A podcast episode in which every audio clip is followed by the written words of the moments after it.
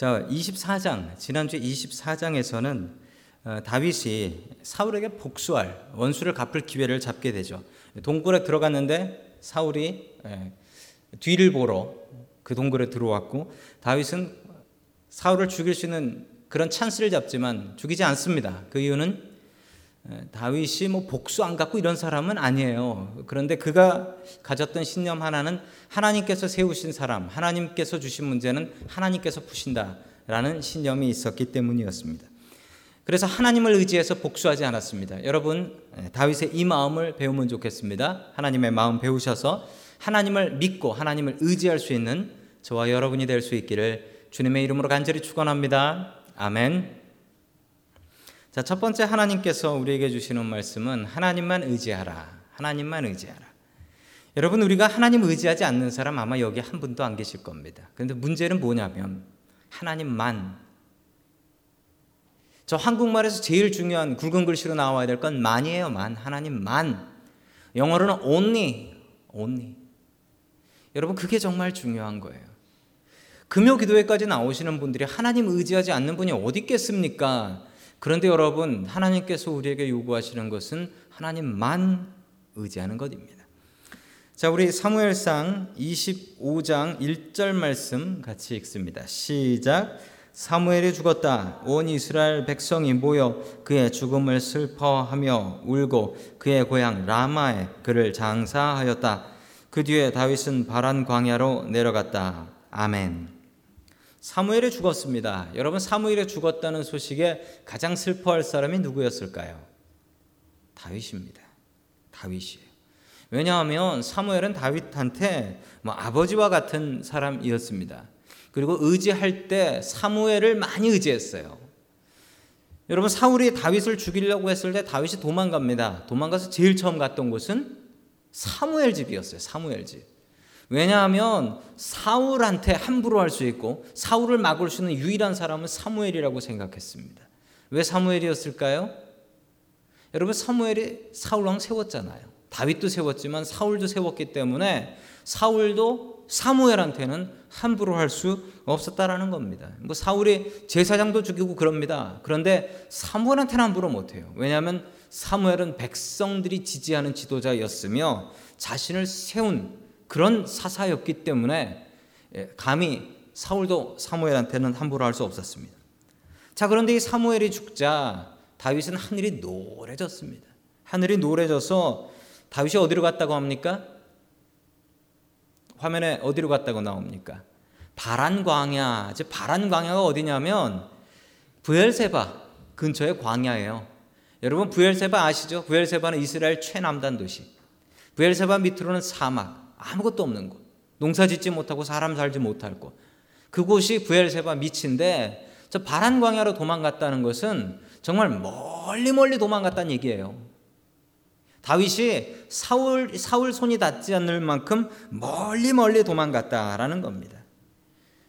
왜냐하면 이제 사무엘도 없으니 사울에게 무서울 게 어디 있습니까? 자기 잡아 죽이는 건 일도 아닐 텐데. 여러분 그런데 그 도망을 가서 다윗이 깨닫습니다. 내가 하나님보다 사무엘을 의지했구나. 내가 하나님보다 사무엘을 의지했구나. 그리고 다시 돌아올라옵니다. 하나님만 의지해요. 여러분 사울은 죽은 후에도 죽은 사무엘을 의지해요. 그래서 죽은 사무엘을 무당시켜서 그 홀령을 불러 올립니다. 여러분 우리가 사무엘 의지하면 안 됩니다. 우리가 의지해야 될 분은 하나님이십니다. 우리가 사무엘처럼 하나님보다도 먼저 의지하는 사람이 누구일까요? 사울이 잡아 죽인다고 할 때 걸음 하나 살려라 하고 달려가서 나 좀 살려 주십시오 할 그 사람이 누구일까요? 여러분 그 사람을 내려놓으세요. 그 사람은 나에게 필요한 사람일 수는 있지만 하나님께서는 그 사람보다도 먼저 하나님을 의지하기를 원하십니다. 여러분 사무엘보다도 하나님 먼저 의지할 수 있는 저와 여러분 될 수 있기를 주님의 이름으로 간절히 축원합니다. 아멘. 두 번째 하나님께서 우리에게 주시는 말씀은 화를 다스리라라는 말씀이에요. 영어가 참 재밌습니다. 뭐라고 되어 있습니까? Anger is only one letter short of danger. 한국말로 설명해 드려야 돼요. danger에서 D를 빼면 anger입니다. 화내면 위험합니다. 그런 뜻입니다.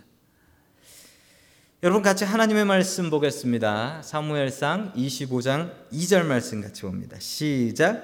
그 무렵에 마온에 어떤 사람이 살았는데 갈멜에 목장을 가지고 있었고 아주 잘 사는 사람이었다.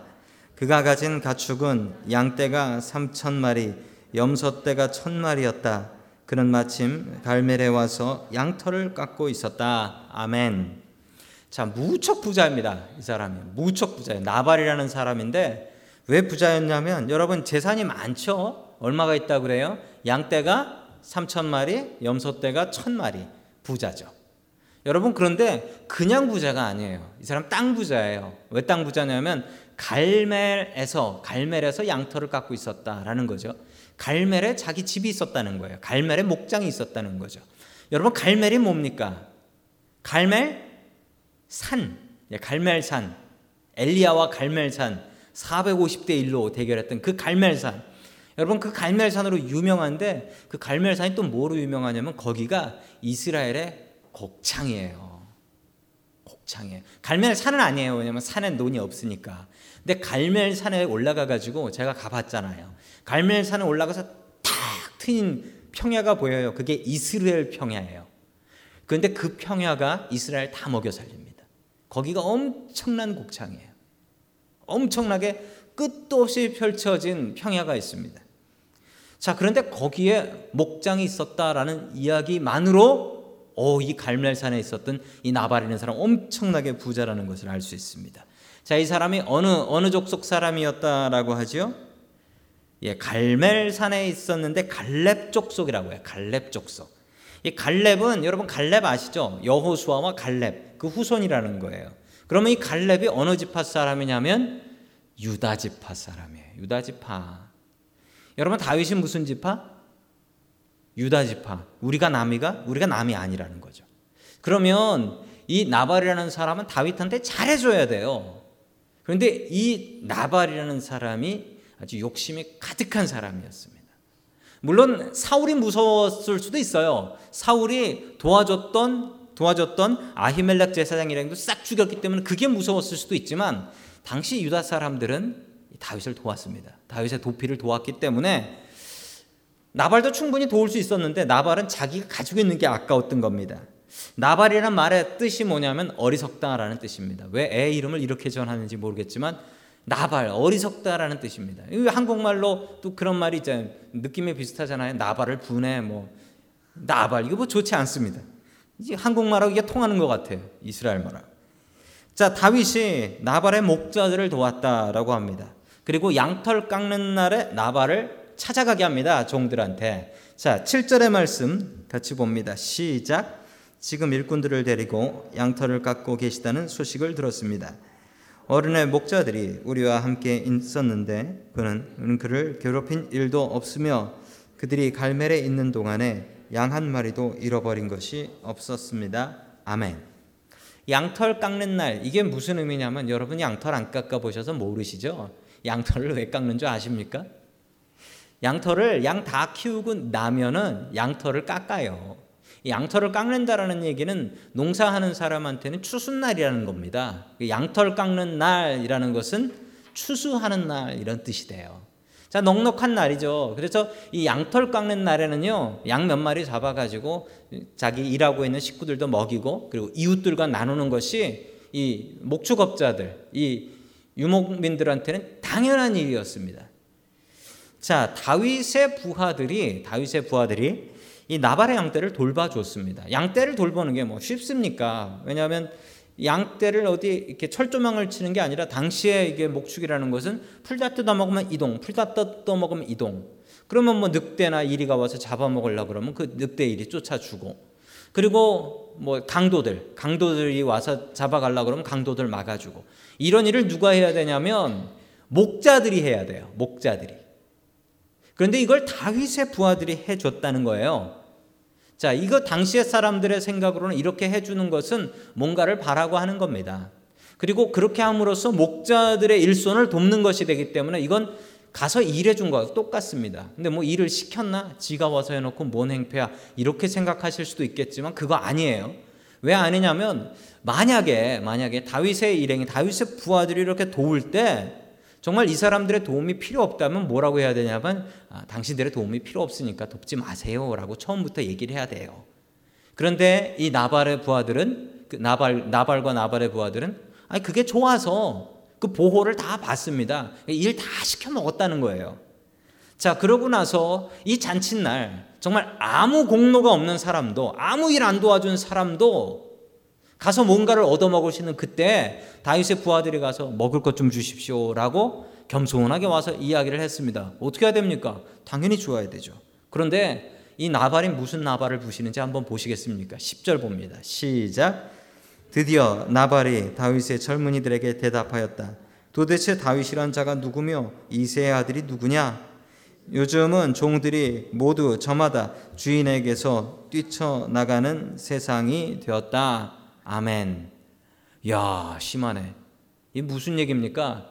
다윗 누구 이러는 거예요. 누구. 이세의 아들 누구 그러고 있는 거죠. 요즘은 종들이 저마다 주인에게서 뛰쳐나가는 세상이 되었다. 이게 뭐죠? 장혁이 나왔던 추노라는 거죠. 예. 도망간 종이라는 거예요. 도망간 종. 요즘 별이별 놈이 다 도망가는데 네가 사울한테서 도망온 다윗이라는 놈 아니냐? 그러면서 내가 네 줄 음식이 어딨냐? 썩 사라져라.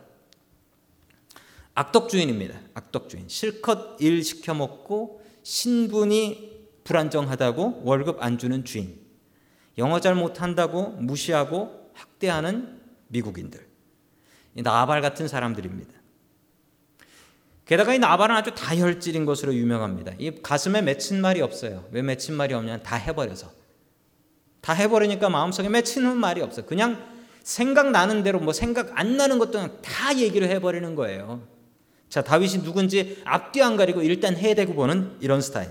다혈질 나발은 끝내 다윗이 공격했다라는 말을 그 다음날 듣고 심장이 굳어져서 죽었다. 즉, 심장마비로 죽어버립니다. 자기 급한 성질 때문에 자기가 죽었다라는 얘기입니다. 여러분 화를 다스리십시오. 화가 나를 다스리기 전에. 하나님을 의지하십시오. 여러분 화날 때마다 하나님 의지하고 기도하세요. 여러분 하, 하나님 의지하고 기도하면 우리 마음 속에 있는 화가 다스려집니다. 화가 다스려져요. 여러분 기도할 수 있으면 화가 다스려져요. 여러분 화를 다스려야 합니다. 화가 나를 지배하기 전에. 근데 나발은 자기 화 때문에 죽습니다. 여러분 나발같이 자기 화 때문에 자기가 죽지 않고 여러분 화를 다스릴 수 있는 하나님을 믿는 믿음으로 화를 다스릴 수 있는 저와 여러분 될 수 있기를 주님의 이름으로 간절히 축원합니다. 아멘. 마지막 세 번째 하나님께서 우리에게 주시는 말씀은 지혜로운 아비가일을 본받으라라는 말씀입니다. 여러분 아비가일이란 이름은 미국 여자 이름으로 꽤 유명한 이름입니다. 이 아주 유명한 이름들은 보면 성경에 나온 이름들이 많고 그 성경에서도 주로 좋은 이름들이에요. 성경에 나쁜 이름 뭐 이세벨 이런 이름 잘 없잖아요. 미국 사람들이 이세벨 이런 이름 잘 없단 말이에요. 성경에 아주 좋은 여자로 나옵니다. 아주 아름답고 지혜로웠다라고 합니다. 그리고 어, 이 아비가일은 끝내 보면 정말 아름다운 일들을 많이 하게 되는데 이 아비가일 같이 지혜 지혜롭고 아름다운 여인이 왜 이 나발 같은 나발하고 살았을까요? 뭐 알 수가 없지만 예전에는 뭐 예전에는 자기가 좋아하는 사람하고 결혼해서 살았습니까? 부모님이 아이 부자다 가서 살아라. 그러면 그냥 사는 거죠. 아마도 자기의 선택이 아니라 가문에서 부모님 때문에 결혼하지 않았을까 생각을 해봅니다. 자, 다윗이 너무 화가 났습니다. 부하들의 보고를 받고 뭐 기껏 도와줬더니 우리를 거지 취급해도 유분수지 그럴 수가 있어? 자, 다 칼을 차라. 600명 모두 출동. 자, 그 소식을 듣고서 이 아비가일이 어떻게 하냐면 아비가일이 음식을 아주 기가 막히게 준비를 합니다. 그 모든 사람들이 먹을 수 있을 만큼 음식을 다 준비해서 실어나서 그 음식으로 다윗의 마음을 예, 녹여버려요. 여러분 화가 난 사람한테 갈 때 빈손으로 절대 가시지 마시기 바랍니다. 칼 맞습니다. 여러분 뭔가 선물을 이렇게 가득히 들고 가시면은 그 완악한 마음도 풀어지는 거예요. 아비가일이 이제 선물을 들고 갔습니다. 그리고 가서 다윗이 시작하기도 전에 자기 남편 나발 욕을 시작합니다. 아비가일이 남편 욕을 막 하는 거예요. 그 사람은 이름이 나발입니다. 나발이 뭡니까? 어리석다는 뜻 아닙니까? 얼마나 어리석으면 저런 짓을 하겠습니까? 그러면서 이해해 주십시오 공감을 공감을 공감의 기술이에요, 여러분. 화난 사람한테 가서 부채질하지 마시고 공감을 하셔야 됩니다. 같이 살짝 씹어 주실 수 있어야지 마음을 풀어 줄 수가 있어요. 맨날 길에 나가면 동네 사람들하고 싸우는 아내가 하나 있었대요. 또 나갔더니 또 싸우고 있어. 동네 아줌마들하고 막 싸우고 있는 거예요. 그러면서 어떤 아줌마 하나가 와가지고 남편한테까지 와가지고 당신 저 여자가 당신 마누라냐고 아, 동네에서 저런 여자가 없다고 막 뭐라고 그랬는데 이 남편이 딱 한마디 했어요. 딱 한마디 했더니 그 따지러 왔던 그 여자분이 눈물을 뚝뚝 흘리며 악수를 하며 인사를 하며 가셨대. 뭐라 했을까요? 당신은 가끔 보죠. 난 저 여자랑 살아요. 바로 공감이 되어서 바로 공감이 돼서 마음이 풀려 버렸답니다. 자, 우리 25절 말씀 같이 봅니다. 시작. 장군께서는 나의 몹쓸 남편 나발에게 조금 더 마음을 쓰지 마시기 바랍니다. 그 사람은 정말 이름 그대로 못된 사람입니다. 이름도 나발인데다가 하는 일도 어리석습니다. 그런데다가 장군께서 보내신 젊은이들이 왔을 때 내가 거기에 있지 않아서 그들을 만나지도 못하였습니다. 아멘. 자, 이렇게 남편 욕해서 어떻게 하냐면 남편을 살려놓죠. 이 뭐 안 그랬으면 남편만 죽는 게 아니에요. 그 남편의 아내니까 뭐 자기도 죽고 자기 애들도 죽고 다 죽는 거예요. 그런데 이야기가 여기서 이렇게 끝나지 않습니다. 아비가일이 그 나발은 바보같이 그날 잔치해요. 왜냐하면 양, 양 그 털 깎았으니까 그날은 잔치하는 날이거든요. 잔치하고 술 먹고 자고 그 다음날 아침에 일어났더니 이런 일이 있었다라고 얘기를 해주니까 이 나발이 두려워서 심장마비로 며칠 뒤에 죽습니다. 다윗이 이 지혜로운 여인 아비가일을 어떻게 할까요? 자, 42절 말씀 같이 봅니다. 시작. 아비가일이 일어나서 서둘러 나귀를 타고 길을 떠나니 그 뒤로 그 여인의 몸종 다섯이 따라 나섰다. 아비가일은 이렇게 다윗의 시종을 따라가서 그의 아내가 되었다. 아멘. 해피엔딩입니다. 해피엔딩. 어리석은 남편을 변화시키는 아내. 변화가 안 되면 남편을 아예 바꾸는 아내. 아주 지혜로운 아내라고. 그래서 미국 여자 중에 에비게일이 참 많나 다시 한번 생각해 볼 수 있는 그런 하나님의 말씀이었습니다. 여러분 아비가일과 같은 지혜로운 여인이 될 수 있기를 주님의 이름으로 간절히 축원합니다.